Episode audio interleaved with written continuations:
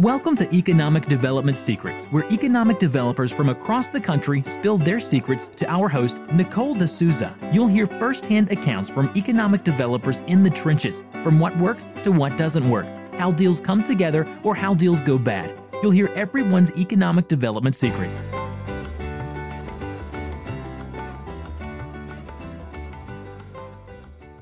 Welcome to Economic Development Secrets. We've had a great year on the Economic Development Secrets podcast, full of much wisdom shared by all types of economic development practitioners.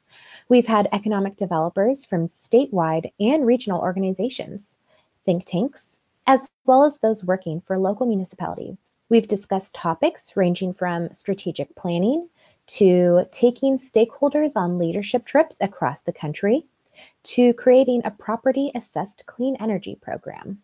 First, let's hear from Carlton Schwab, President and CEO of the Texas Economic Development Council.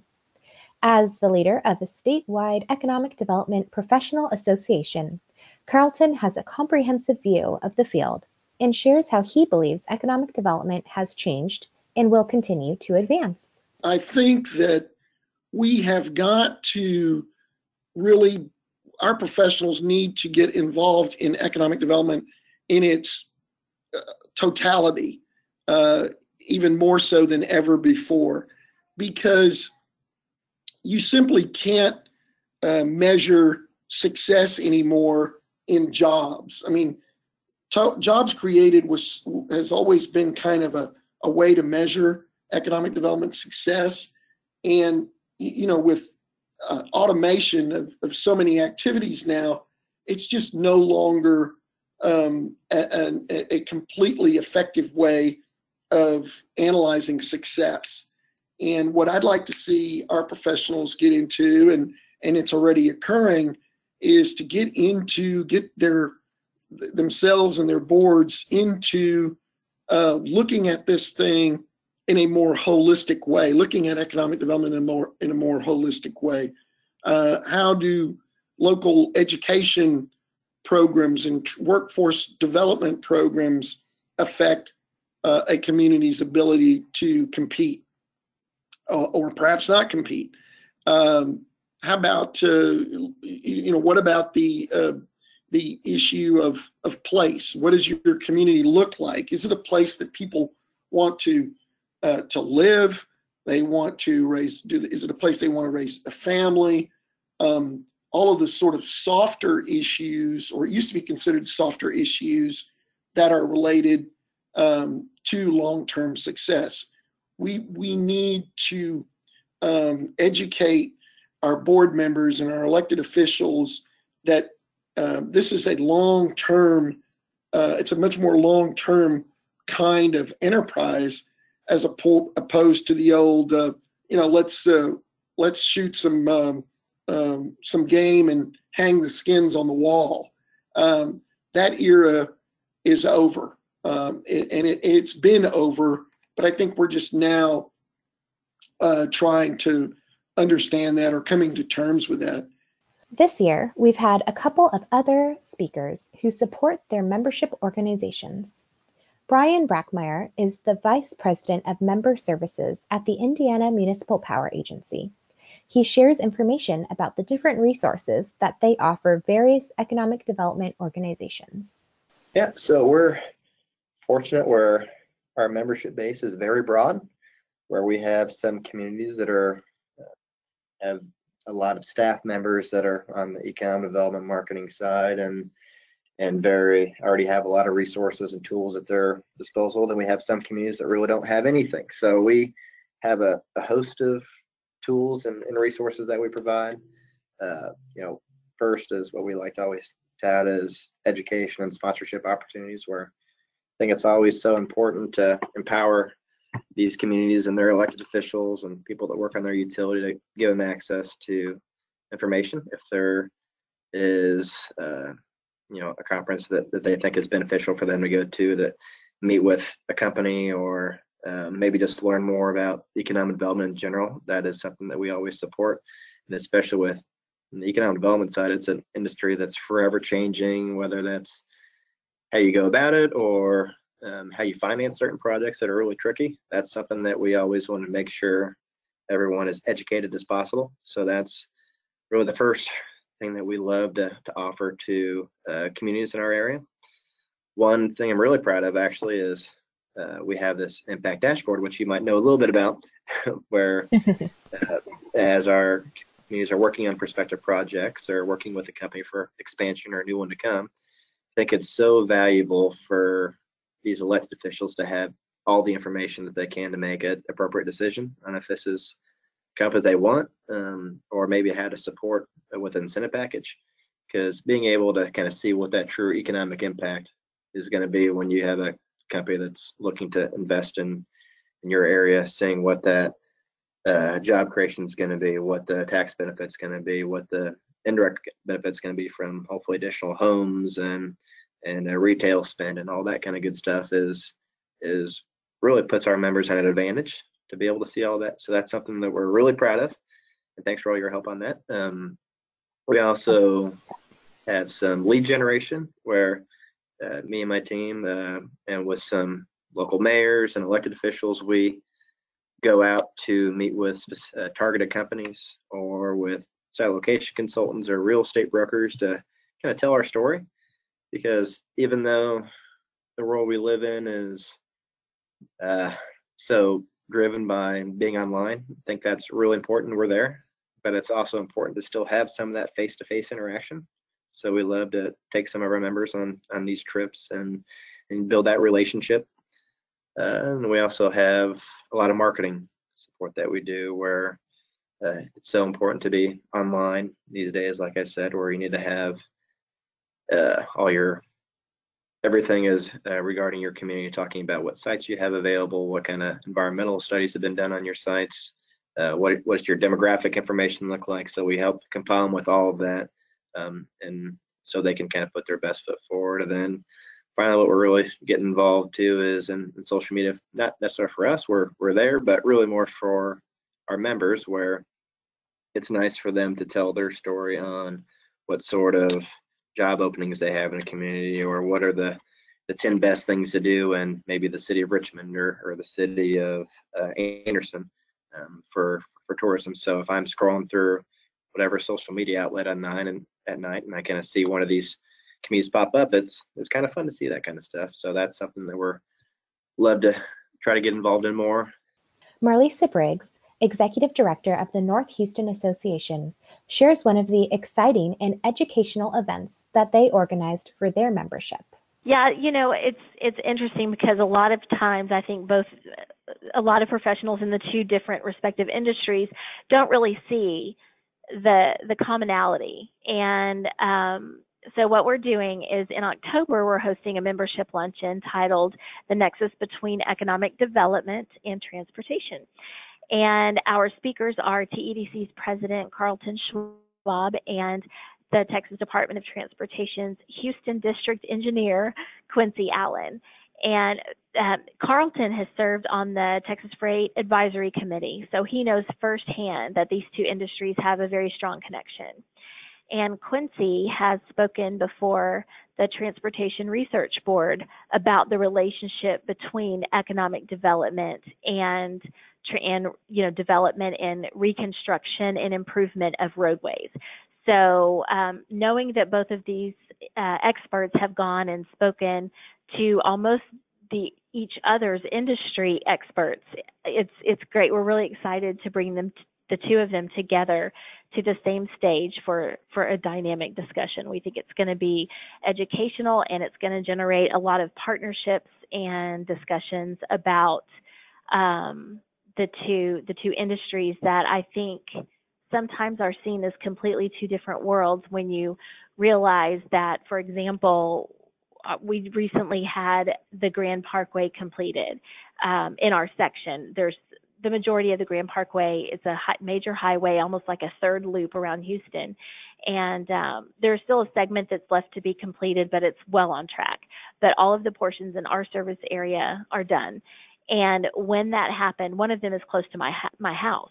And once that was completed, the development that took place almost overnight, it seems, has been incredible. So the growth just followed that highway, obviously, because it was areas that before were either inaccessible or not easily accessible at all. Um, now all of a sudden has brought about opportunities for new retail and new subdivisions and um, we've even seen some, you know, of course, when when population increases, then they're going to have to plan new schools and new medical facilities, and and all of that follow. So um, it's when you sit and think about it, it's a definite connection, but we're looking forward to actually having those professionals in those industries really um, connect with each other face to face and, and have some good discussions about it. Jackie Kali'ia'a is a Senior Economic Development Analyst for the East Bay Economic Development Alliance. Her organization hosts the East Bay Innovation Awards, what they like to refer to as the Academy Awards of the economic development field. So the East Bay um, Innovation Awards was created to be a regional marker, sort of a tool to attract businesses by showcasing the success of our assets and our businesses in the East Bay. So it's a very competitive process, but it's exciting as well. Um, so of the 104 nominations we received last year, only 16 finalists get to compete in eight categories. Um, so of these categories, we have advanced manufacturing, clean technology, education, life, life sciences, for example. And um, it's, it's a very prestigious award. Um, some of the companies that have um, been winners in the past include Tesla, Impossible Foods, Kaiser Permanente, Clorox Company, as well as the East Bay Regional Parks District. So it's a really fun event. Uh, we like to think of it as the Academy Awards of East Bay Innovation. We have a, a red carpet interview, and uh, the winners are all revealed when the envelopes are opened that night. So it's it's got a really good energy, a very festive vibe. And actually that's why we've sold out the historic Fox Theater in downtown Oakland 3 years in a row. So with only 16 finalists and just 8 awardees, uh, it's it's a it's a fun event. It's a little competitive, but the reality is the the companies that are highlighted as finalists really catapult into their fields. Um, for example, we had uh, Saildrone, a company um, in based in Alameda actually, and those folks have been doing amazing things uh, since they were uh, noted as a finalist at the 2017 um, Innovation Awards. So that was last year. But I, I, just encourage folks to visit our website to see more information about the Innovation Awards. And we actually have videos from past years. So if you're interested to check it out and, and see what it looks like, please visit our website. And also, uh, I'd like to let everyone know that if you are aware of an innovative company in the East Bay, please nominate them. Uh, you can't win unless you're nominated. So we are actually opening up nominations in August. So keep an eye on our website uh, to get more information on how to nominate folks. Next in the speaker lineup is Tony Giovanello, President of Shasta EDC. Tony shares with listeners information about Project Hometown, a program that his organization has executed, which helps local businesses with their internet presence and sales, and also introduces high school students to exciting career opportunities. So, my belief is that in the world of the future, there will be have and have not people, have and have not companies, and have and have not communities based on how they embrace digital technology. And we have about 17,000 businesses in our county. And those range from multi billion dollar businesses to the one man shop who's doing it part time in his basement. Uh, but they all, in today's world, need websites. And we looked at the websites that were out there and we saw that a lot of them were you know these single page websites and they were kind of like online brochures they weren't updated. And then we went out and looked to see who's hitting those websites, and we found that they're primarily uh, being uh, being searched on cell phones and tablets, but yet they were not optimized for those devices. They were designed around desktops. So there was all this investment out there, but uh, the companies weren't capitalizing on it. And then we looked at whether or not these companies were using e-commerce, and we found that a very small number of them were using e-commerce. And as you know, that's a bigger and bigger part of our economy. I don't think it'll ever replace retail, but it's uh, it's about 17% of retail sales now, and it's going to continue to grow. So if you ignore it, you're going to leave uh, an opportunity on the table.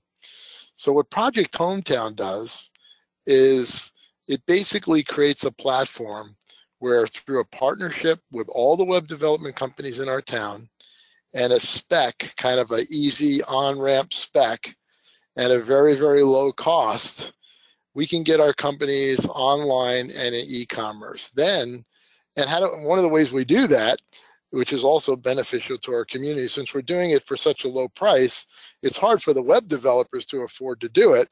So we've already trained our first, first cohort of 10 high school students and they passed with flying colors and created some great websites. And they're going to actually deploy this service as interns for the web companies. The web companies are going to kind of train them on the job. And these high schoolers are being uh, engaged in the business community and they're potentially doing work as interns for future employers. So we think it's a great way to educate our workforce to deliver this service and uh, and then create some more engagement with our youth in our community. Kelly Overby is the Business Retention and Expansion Director for the Longview, Texas Economic Development Corporation. She also discusses the importance of educating high school students about career opportunities with local businesses through a program called Career Choices. I think that's one of the strengths of our organization is that we focus on more than just the recruitment. We have a large focus on our retention and expansion expansion of local companies as well as the commitment to their workforce development because we feel that workforce excellence is important as the companies grow. And we also recognize that 65% or more of the growth in our community is created by our existing businesses.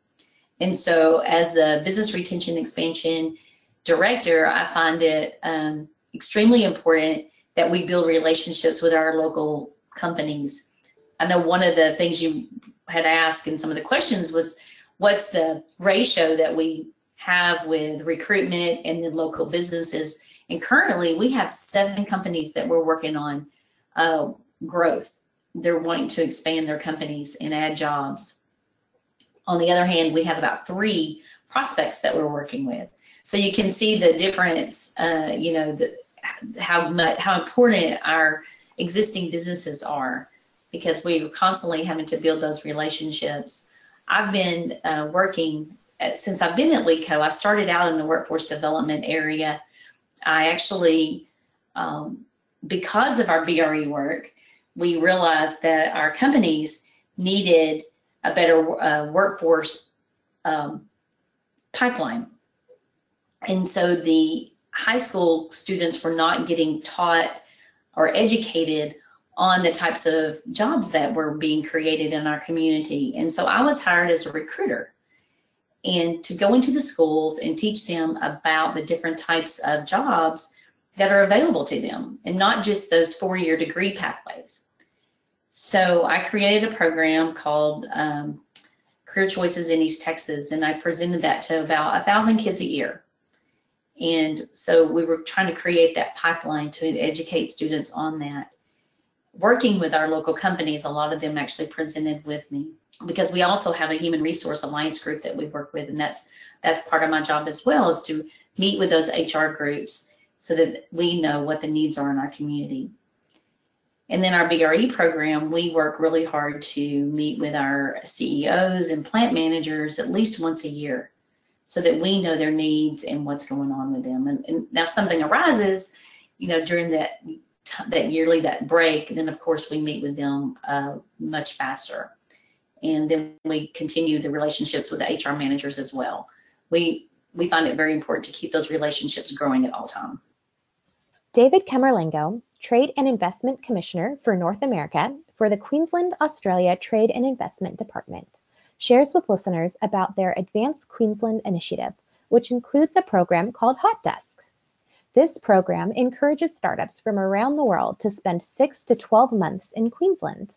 Whereas now the Advanced Queensland agenda is investing more so in the people in Queensland to be able to um, not only take and commercialize some of that IP and some of that fantastic science that's coming out of uh, out of Queensland, but to encourage a culture of innov- innovation to inspire a next generation of entrepreneurs, to um, bring the community together, to also connect uh, connect Queensland to the world when it comes to um, taking ideas to new markets and commercializing ideas as well. So that's what the Advanced Queensland uh, agenda is.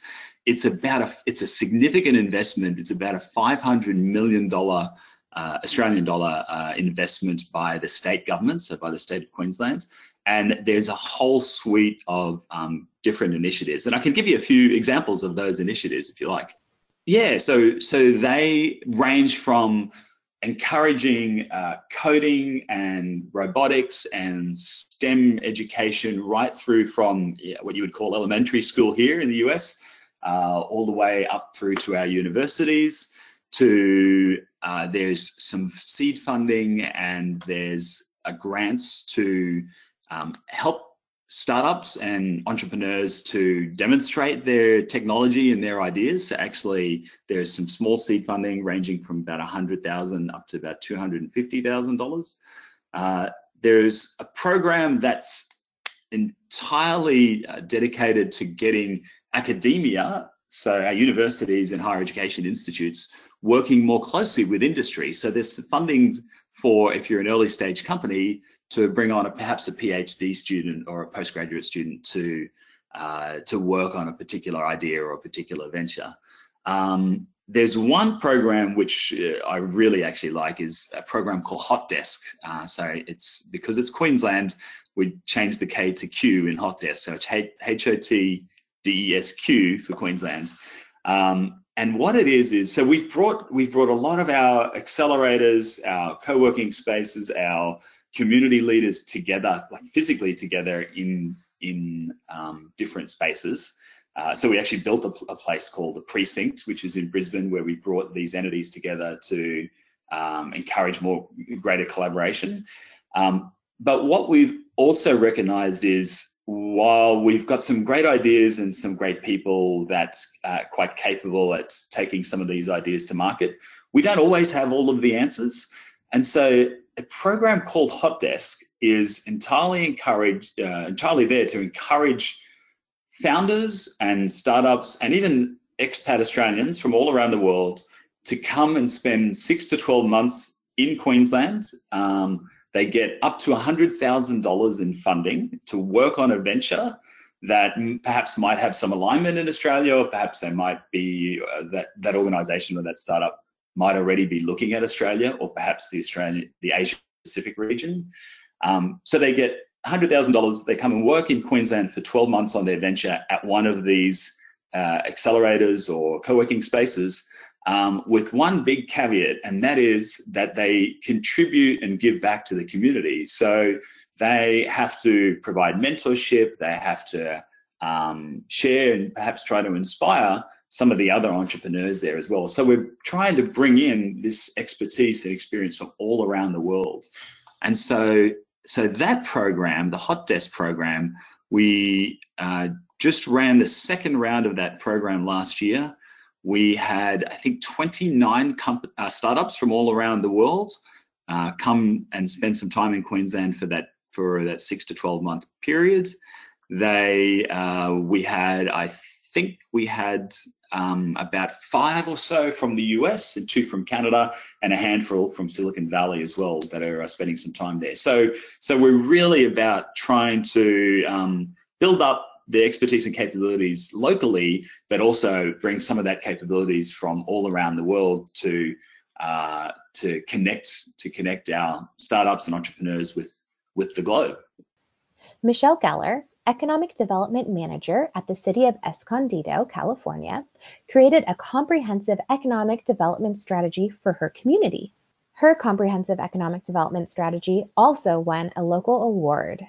Back in 2011, you know, when when I started doing economic development, you know, really seriously here in Escondido, we didn't really have a roadmap for policy de- decisions for the future of um, of our economy here. Um, so I thought it was really important that we do a comprehensive economic development strategy, also called a CEDS, which is the acronym for that um, document. And it basically is a roadmap for economic development in your region, and it's it's based on data. Um, so you know we hired a consultant.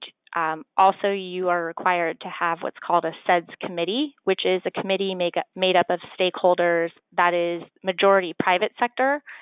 So that was a huge um, benefit to doing this process as well because we engaged stakeholders from every industry in Escondido to give us input on, you know, they had the real boots on the ground experience of doing business in Escondido you know, what had been their experience up to that point and where did they see the future of Escondido's economy going.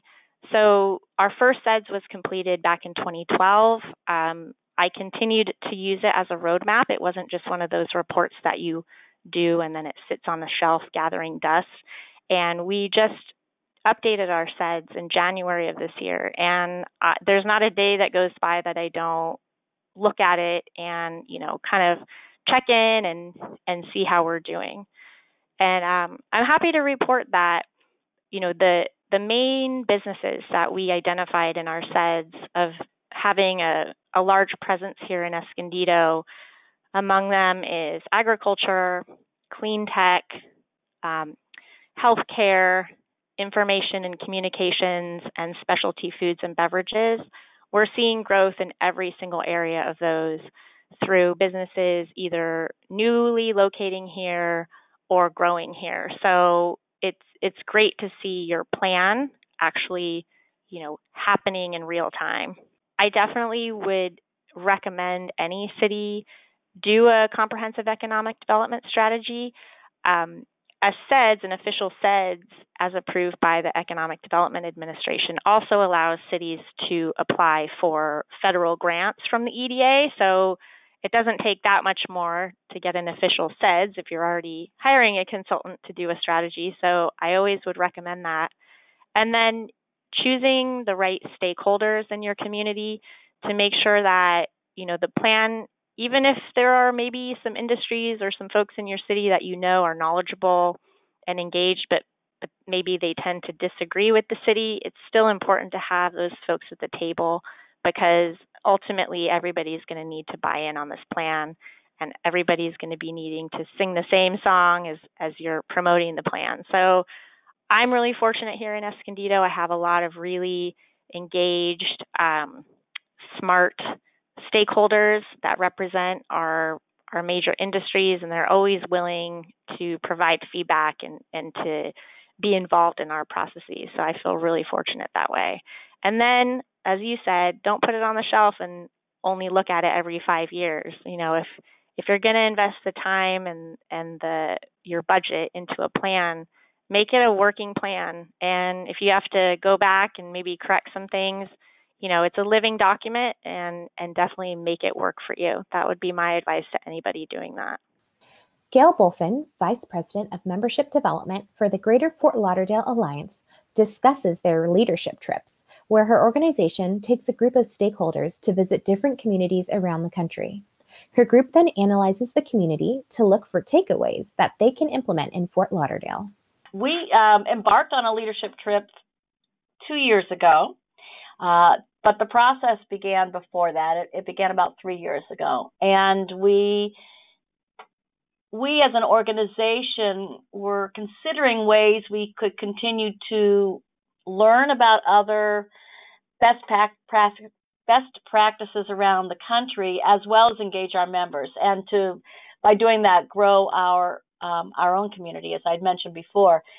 So it was a very democratic process. We identified a handful of our members and we spent several months studying other communities in the country and that involved doing reports, pulling uh, information and then presenting it to our little steering committee. Uh, each group had a community they were pitching, and at the end, we voted on which place we thought was the one that we could learn the most from.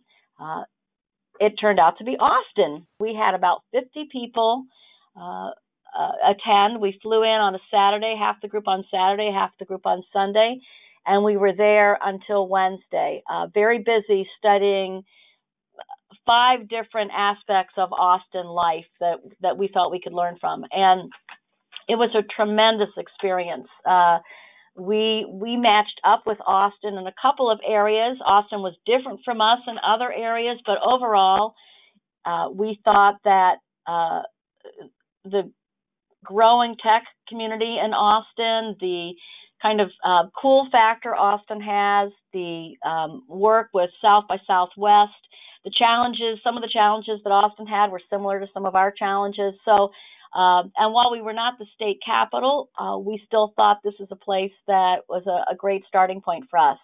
And it turned out to be uh, a tremendous learning experience and also networking experience for us as a community. We came back full of great ideas.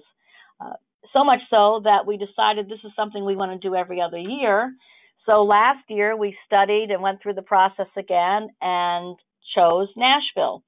So in February of this year, 2018, a group of 80 of us traveled to Nashville and did much the same. Our our original five study groups expanded to nine study groups, and uh, we again had a chance to spread out over the community and and learn what makes Nashville so unique. It was it was a tremendous learning experience for us um, in in two ways. We we learned we learned about things that Nashville and Austin were doing that we could do perhaps or consider doing here locally. And then we also learned how good we are in certain areas that that we hadn't really considered before. So it was a chance to learn more about ourselves through visiting another location. So uh, we had everyone from bank presidents to CEOs to partners in law firms. We had all kinds of association representation. So the Florida Restaurant and Lodging Association sent someone. Uh, we had someone from a medical device company, an aviation industry expert. Uh, our workforce development folks and our transportation people attended. We even had the CEO of our professional hockey team uh, come. We had uh, lots of municipalities and we also had lots of educators. So um, as we have become a little more sophisticated in this process, we make sure that we have folks locally who represent the things that we want to study in that leadership community we think we live in a pretty nice place here in Greater Fort Lauderdale, so we're looking for places that are as as good as us and perhaps have a better or a different or a more national presence. Um, we can learn a lot from how areas market themselves in terms of ways that that we might consider marketing what we have here in South Florida we always say that we're so busy growing companies that we often don't pick our head up and talk about ourselves. So it's a great opportunity for us to learn what makes sense in promoting our area. Um, we have, I don't think there are many places in the country that can beat us for quality of life. So we look for places that uh, that are neck and neck with us, which is why Austin and Nashville both made the cut. They both have uh, a great um, reputation for quality of life, for music, for culture, for art, um, as do we. And they also uh, take care of their business community. So I think they're able to do both things really well. And we pride ourselves on the same things. So that is one of the things that we look for. Uh, in terms of challenges, you know, are they facing some of the same challenges as we? We're the sixth largest school district in the United States. We have um, high speed rail. You know, we have uh, one of the fastest growing communities in the United States. So when we look at those uh, potential locations to visit, are do they also have challenges, and how are they over, overcoming those? Um, that's very intriguing for us. You know, how are they keeping up with affordable housing? Um, how are they um, growing their workforce? So uh, those are some of the things that that we consider. And I, I really think in the end, there are also places that we want to visit because um, they do have that cool factor. And that is that makes the trip fun, fun for our, our members and and uh, fun for us as an organization. You know, we we've talked to the highest uh, folks uh, in some of those areas and and worker bees, so it kind of runs the gamut. Uh, when we were in Nashville, for instance, we uh, met with the CEO of the Nashville of the Tennessee Titans, and he talked to us about leadership and about the role of professional sports in a community.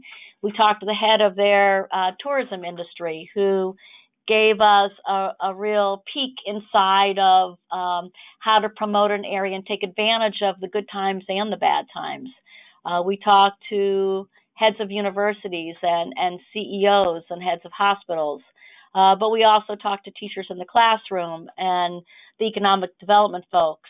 Uh, in Nashville, we spoke to the mayor who uh, was very inspirational uh, and talked to us about the challenges of um, shepherding transportation initiatives in a community where um, you know you when you have an infrastructure project you've got to be in it for the long haul it's not just a one year project but a, a multi year project and how do you keep that positive energy going through that whole uh, ordeal but same thing in Austin. Transportation was another issue we were particularly interested in, and spoke to your mayor. In fact, he he um, spoke to us the first night that we were in Austin, and again, transportation was an issue that uh, we learned from uh, both both mayors that you can't take your foot off the pedal on uh, a project that involved and and one that requires that much time to see through uh, or or you're in danger of losing it. So we learned so many valuable lessons from both from both locations, um, and and I think it's important when we're bringing elected officials and CEOs that we meet with like-minded people in the communities that we visit. One of the interesting things that we learned on our first trip to Austin was that our um, our attendees, our, our own members here from South Florida, perhaps didn't know as much about South Florida as we thought they did. So it was a real wake up call for us that we needed to do a better job locally of sharing what we have, the resources that we have. I'll give you an example. Uh, when we were in Austin, uh, you were in the midst of building the Dell Medical School, very impressive um, facility in in Austin, and uh, and our folks were very impressed with it as well. But I mentioned that we have four medical schools here in South Florida, and we were building our fifth, and I could see that there were blank stares from several of the people I, I spoke with. They they didn't realize the depth of the healthcare and higher education facilities that we had in our own backyard. So, as a result of that, we have been instituting mini trips in Broward County so that our members can learn more about the resources that we have here locally. Last but certainly not least, Courtney Pogue, Director of Economic Development for the City of Dallas, discusses their Property Assessed Clean Energy Program, which recently won the Silver Excellence in Economic Development Award from the International Economic Development Council. The Property um, Assess Clean Energy Program, uh, which we just won, I think, four awards over the past um, few years, um, basically takes the energy savings um, and finances or monetizes those savings, which are then utilized to repay a loan, which is then from our capital providers um, throughout the country and that is basically comes with like a mezzanine capital stack, mezzanine loan to the capital stack um, to kind of help um, more or less finance various projects throughout the city. So um, just last month, we received an award from uh, the uh, International Economic Development Council um, for the PACE program for the rehab of the um, Butler Brothers building here in Dallas. Uh, we also received three other local awards for the same project. So um, it's a very successful project, and we actually just did one of our largest projects here in Dallas. It's a rehab of the Drever building, uh, 1401 um, Elm here in Dallas, and uh, they're utilizing the, the PACE program to help do that project. The overall total project cost is $430 million uh, for the Drever building. I'd like to extend a huge thank you to all of the wonderful guest speakers that we had on the podcast this year. I also truly appreciate all of the listeners tuning in, and I look forward to another exciting year of the Economic Development Secrets podcast. Economic Development Secrets is brought to you by Impact Dashboard, the only impact software built for economic developers. For more information on this podcast or to listen to past episodes, check out www.impactdatasource.com.